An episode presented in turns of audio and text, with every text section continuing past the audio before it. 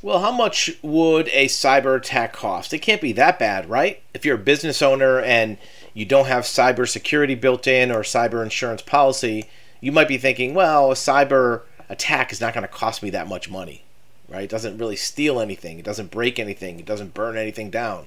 Well, maybe not. Here is an article from CNET from end of July 2022. The typical data breach costs $4.4 million. Now, this is for uh, a larger company, but it doesn't change the fact that data breaches and cyber attacks and ransomware have actual costs for a company.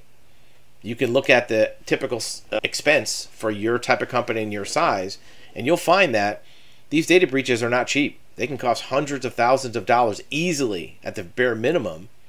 And a single breach sometimes can put you out of business.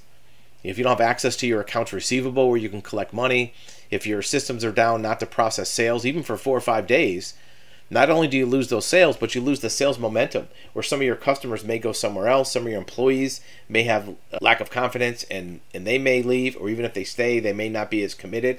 So data breaches can be a, um, a deal breaker for a company.